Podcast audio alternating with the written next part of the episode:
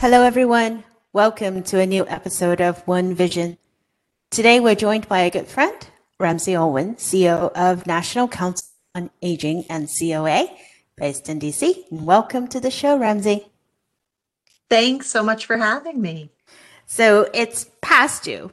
Um, but anyway, before we start, can you give our listeners a little bit of an overview of what NCOA is and the mission? It would be my pleasure. I'm so, so thrilled to be back to the National Council on Aging. This is actually my second tour of duty here at NCOA. We're really the national voice for every person's right to age well. And what we stand for is pretty simple aging well for all, regardless of gender, color, sexuality, income, or zip code. We work with thousands of national and local partners.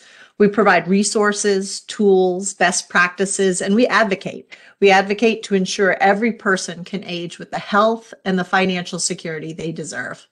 And we've been around for over 70 years. In fact, we were the first national organization focused on older adults. One of our newest tools for older adults is the Age Well Planner, and we're really excited about that new endeavor and look forward to, to talking more about that later. It's a part of our new website that we're launching soon. It provides tips and how to's to guide individuals in exploring the different pathways to ensuring they can age well when it comes to Medicare, finances, health, and well being. And Ramsey, we're, we're very familiar with the stats, or at least we should be, and be thinking about these numbers. But 10,000 people turn 65 on a daily basis in the United States. So getting older is normal. It's biological. This is what we do. We're living longer, healthier, more productive lives. And yet ageism is real. So how do we, why don't we start to change that narrative? It's incredible, isn't it? I mean, we're all aging. If we're so lucky, we'll get the gift of longevity. Unfortunately, ageism is certainly real, and we need to shift the narrative on how we talk about aging. While the term ageism can be unknown for some, it's clearly familiar for any older adults who faced it. Ageism refers to the prejudice, the discrimination against people based on their age. And research shows that most older people have experienced ageism in some form, and the general public has negative and false stereotypes about getting old. And, and we ourselves embrace those negative stereotypes, and they're not just bad ideas, but they're actually bad for our health, the research demonstrates. Perceptions that aging means decline and deterioration, and that older people can't learn new things are a few examples of how it plays out. And these negative beliefs, they can make it more difficult for all of us to age well, to receive the adequate health care, obtain the employment, or be involved in our communities. In many ways, they can be self fulfilling prophecies. This, in turn, will result in poor health outcomes, financial instability, and social isolation for far too many. All of these factors are compounded even further for older adults of color and for those with lower incomes. So at NCOA, we're thinking about several different ways we can change the narrative. We work with various partners to create more inclusive, more age integrated resources and opportunities, working to really change the perception about aging, see it as an opportunity, see it as wisdom at work. We need to better alter how we talk about aging. After all, every one of us is aging every day. It's a fact of life, and making aging well possible for everyone will make all of our lives better. We need to understand that older adults are capable and productive members of society. And just because you turn a certain age doesn't mean you should be put out to pasture or left behind.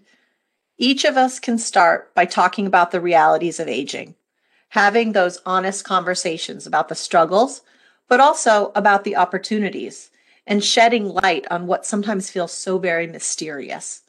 So, connecting across the generations, storytelling, and putting forward new examples of what it means to age today are ways we can all help change perceptions on aging.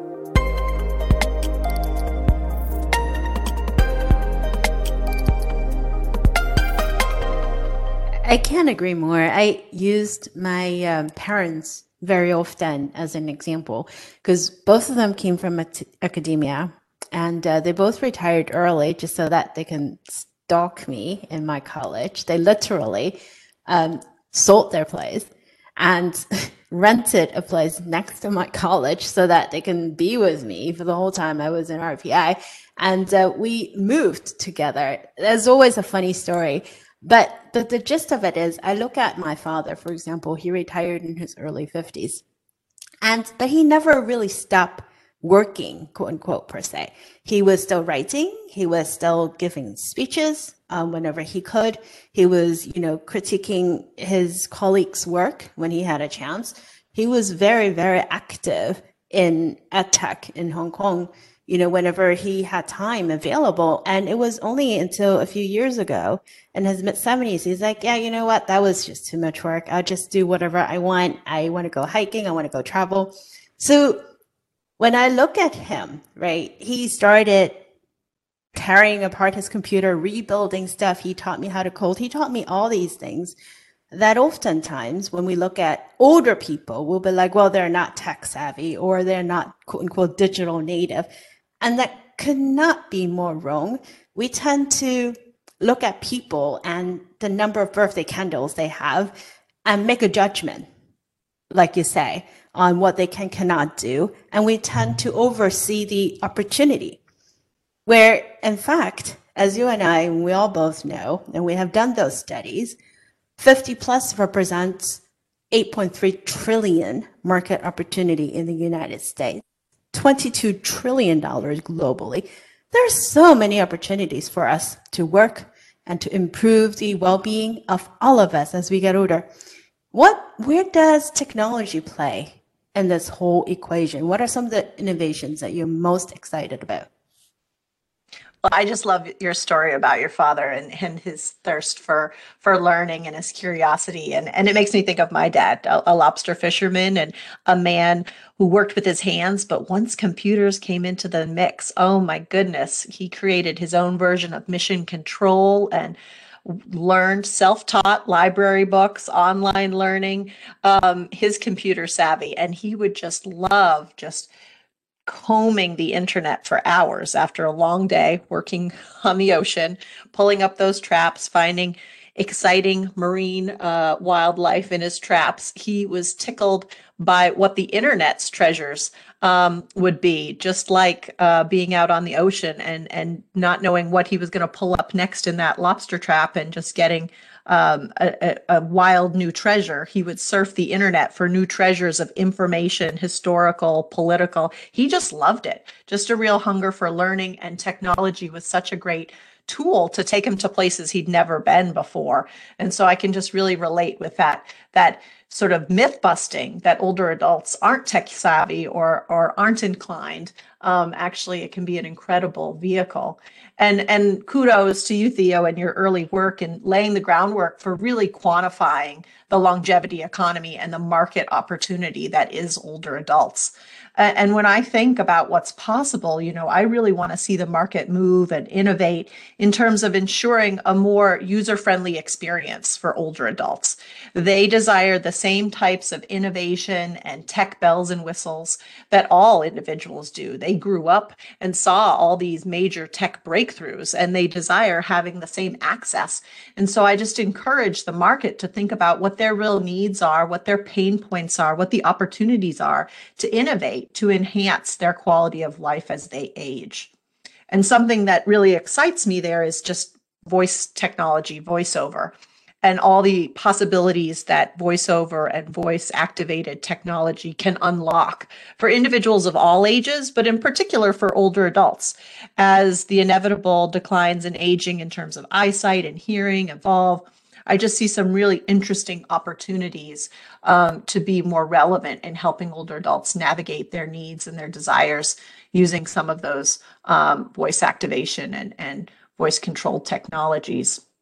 Now, at the National Council on Aging, our efforts have been evolving to help older adults, especially those um, that may be sort of on the edge of, of wanting to ensure their health and economic security long term. And so we've been creating and iterating um, over new technology tools and platforms that can help make people um, just feel a little more comfortable about navigating some of the often overwhelming and complex challenges uh, faced when aging. So The Age Well Planner and Benefits Checkup are two of our flagship digital properties.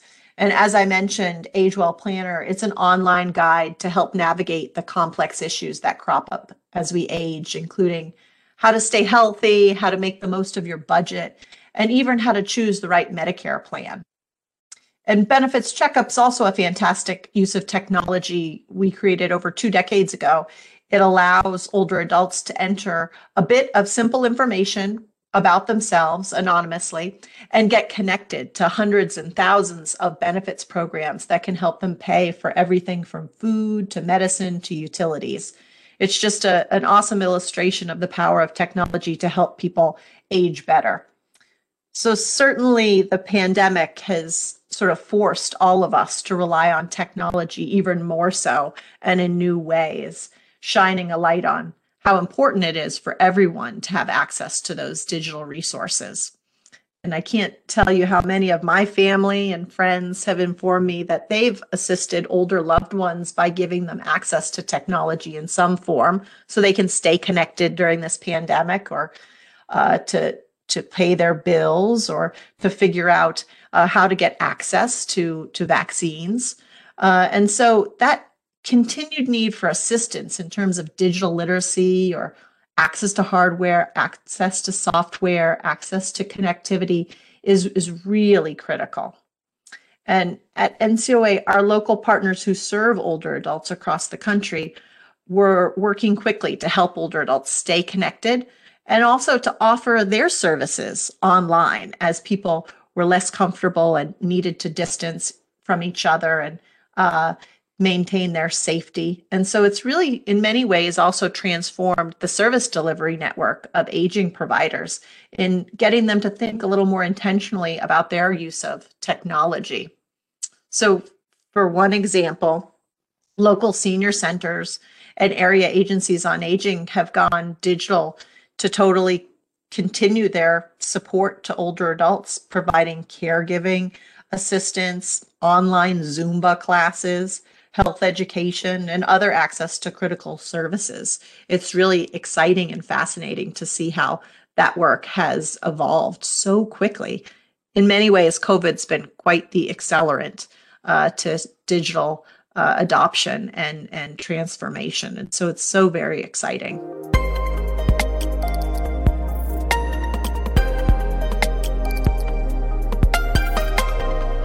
I'm still thinking about your father being a lobster fisherman. Um, just recently, my, my older son was doing a personal history project and had all of his grandparents uh, that were still with us on Zoom calls. And my father, who worked at United for almost 40 years, was telling him about the time that they shipped whales in the bottom of a 747.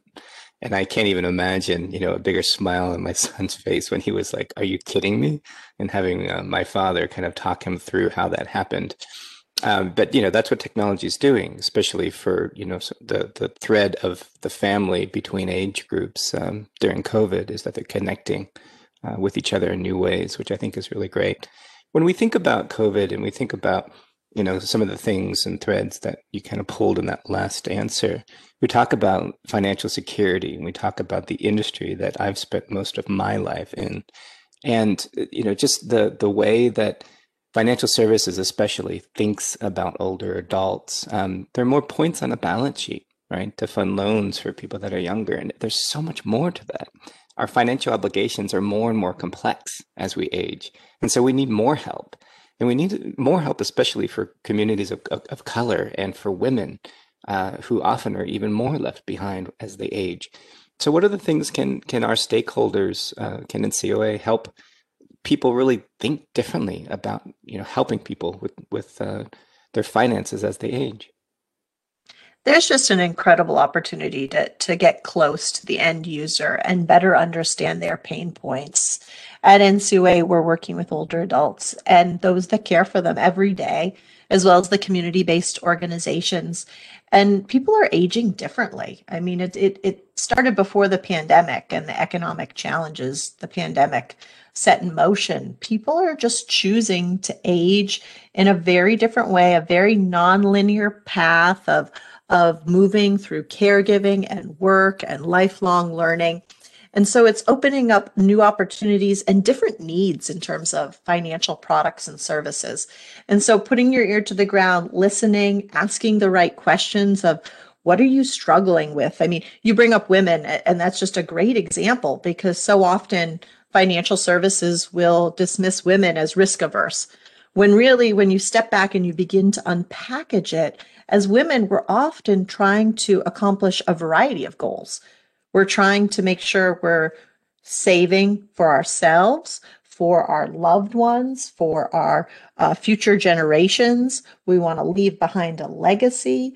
We're helping mom and dad with caregiving. We're trying to finance the 529s for the kids while trying to have a, an enjoyable, rich textured experience in the here and now. And so it's not often risk aversion, it's just the desire to achieve a variety of goals, some of which are competing against each other.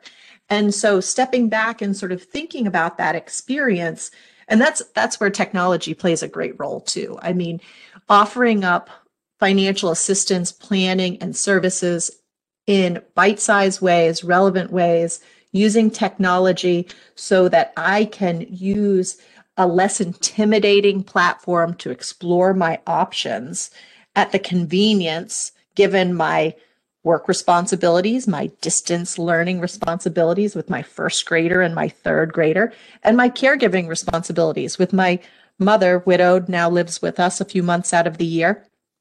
Having some sort of digital platform that gets me, that I can go to with the flexibility um, that I need makes a big difference. And really, using the opportunities to connect with the end user, the community based organizations, the national organizations that are tied into the consumers and the pain points and the experience to really map out that journey and the best ways to meet the needs of individuals is essential.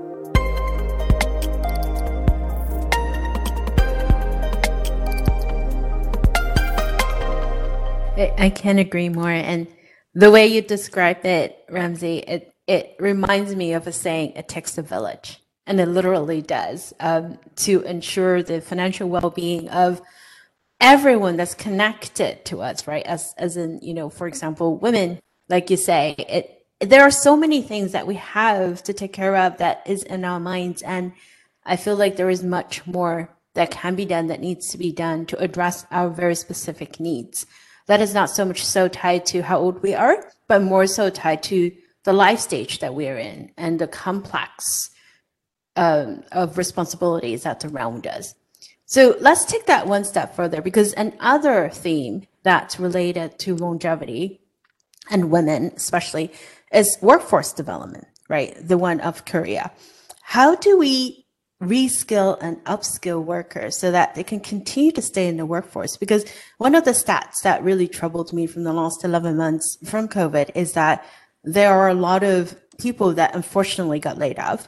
But the downside on top of it is even when new jobs are being created, a lot of the older adults are being left behind. A lot of women are out of the workforce. And we all know how hard it is to bring them back in. Um, so what are some of the things that we can learn, the United States can learn from other countries? Because I know you've done a lot of work um, in various countries for quite a while. Well, it's such an important topic. I'm so glad you brought it up. And and I've been looking at sort of the future of work for, for a while now. And the future of work, it really is human. The the tasks and the um, advancements in technology will will lend itself to really thinking about the best deployment of our human capital and and finding ways that after the robots have taken over the rote repeatable tasks how do we engage the humans that are left behind the multiple generations found in a workforce and how are we making sure we're investing in a social compact that allows people to be resilient given the rapidly changing nature of work and and going back to the pandemic as as an accelerant it's really just put those issues on steroids because the pandemic has brought about this unique situation with millions unemployed on the one hand and rapidly evolving and growing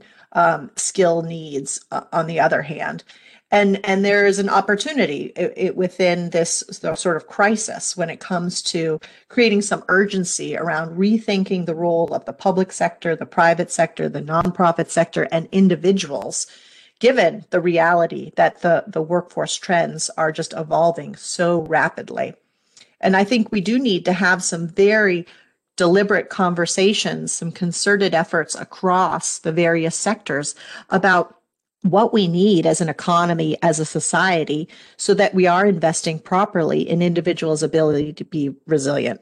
And when it comes to older workers, I mean, the issues are clear. First and foremost, there's the mindset, the ageism in the workplace, major barrier. There's very little to no investments in job training and placement in the United States. There are some models out um, in the OECD countries that we can draw upon, but no one has really cracked the nut on the most effective way to ensure individuals have the lifelong learning infrastructure and capital needed to remain resilient. And then finally, there's the challenge of job creation and making sure that the jobs are being created in a thoughtful way in sectors that need more of a workforce and that the training is aligned with those job opportunities. So, I mean, there is just so much work that's overdue in regard to a very thoughtful workforce planning strategy. But um, I, am optimistic. I am. I, I believe that this pandemic is going to force conversations that that are long overdue in terms of how we leverage the various stakeholders in investing in older adults. It's imperative that governments, employers, and workers invest in the education and training um, and have a have a level set conversation on what that means. There's there are exciting developments in in Japan and in the UK and in Singapore where they have made investments in job placement and training services. Um, in Japan, for individuals that hit a certain age, now um, there are pros and cons to the to the system in place there. The positive is that there's a national infrastructure in place to support older adults um, in their job training and placement. The con is that there's a required retirement age, and so that placement and and support comes after individuals hit the required retirement age. Uh, so I, I don't envy the fact that they continue to have a required retirement age, which NCOA was very active um, many decades ago in removing such uh, requirements in the US. However, I am jealous of the fact that they have a national infrastructure to support job placement and training for older adults. Now, in Singapore, some great innovations in terms of lifelong learning and uh, in investing in the skill building of older adults in a very holistic, multi sector way, where the government is making significant is- investments, but they're in lockstep with industry, high growth industries in particular that need additional workers and a real commitment to seeing the wisdom there. So there are some some exciting practices in France. There are lifelong learning accounts. Um, in the UK, they've adapted policies to help older workers keep working if they're healthy enough and interested enough.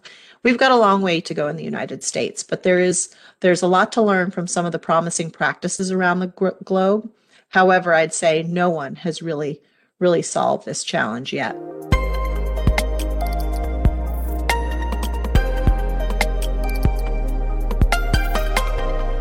One of the things that I wrote this year was um, about leaders now being very focused. Uh, the, the the calamity and the you know pandemic has really changed mindsets in terms of what is possible.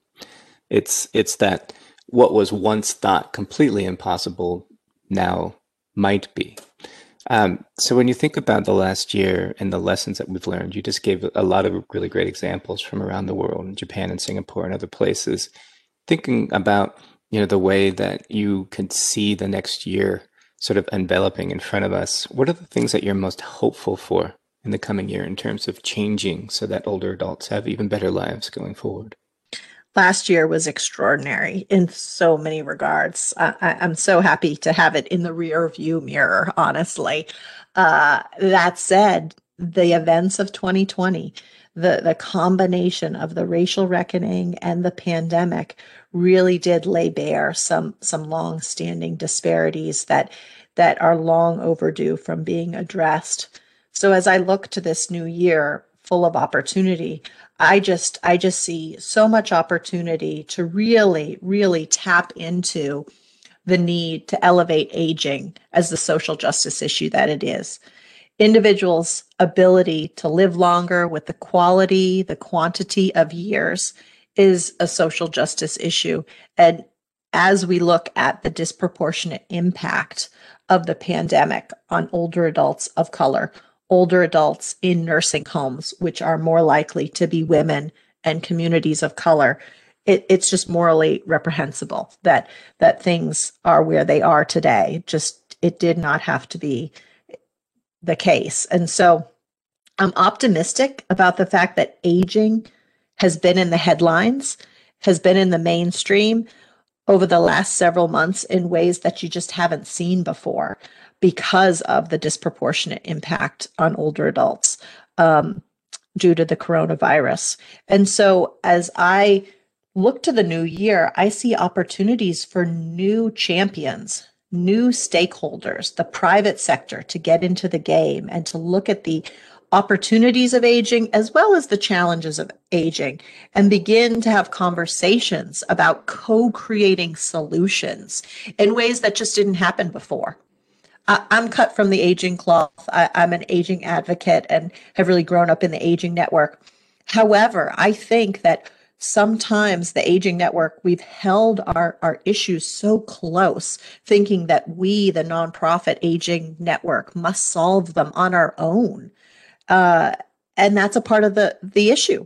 We need to actually open the conversation up and and invite strange bedfellows into the conversation to think in new and different ways about these major societal challenges that we can never never fully solve on our own and as people are living longer as people are helping support their older frailer family members it's just creating this aha moment about their own their own desires to age and age well uh, and a recognition of the outdated programs and services that are currently in place that they often have to help their loved ones navigate.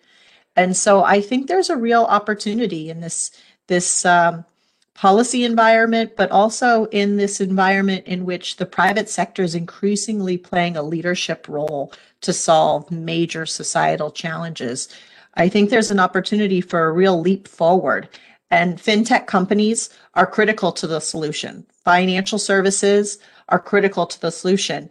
We also need to come together with healthcare startups and health insurance companies, nonprofits. We really need a 360 degree approach to looking at what it means to age well, what it means to age safely in one's home, and how we can all bring our creative thinking and our various assets to bear in, in moving the needle. There's just tremendous opportunity to see a new crop of innovation uh, focusing on longevity, really being human centered in the solutions. And at NCOA, we stand ready to be a valuable partner with any stakeholders that are interested in engaging and really making the world a better place so we can all age well with the dignity, the security, uh, and the purpose that we deserve.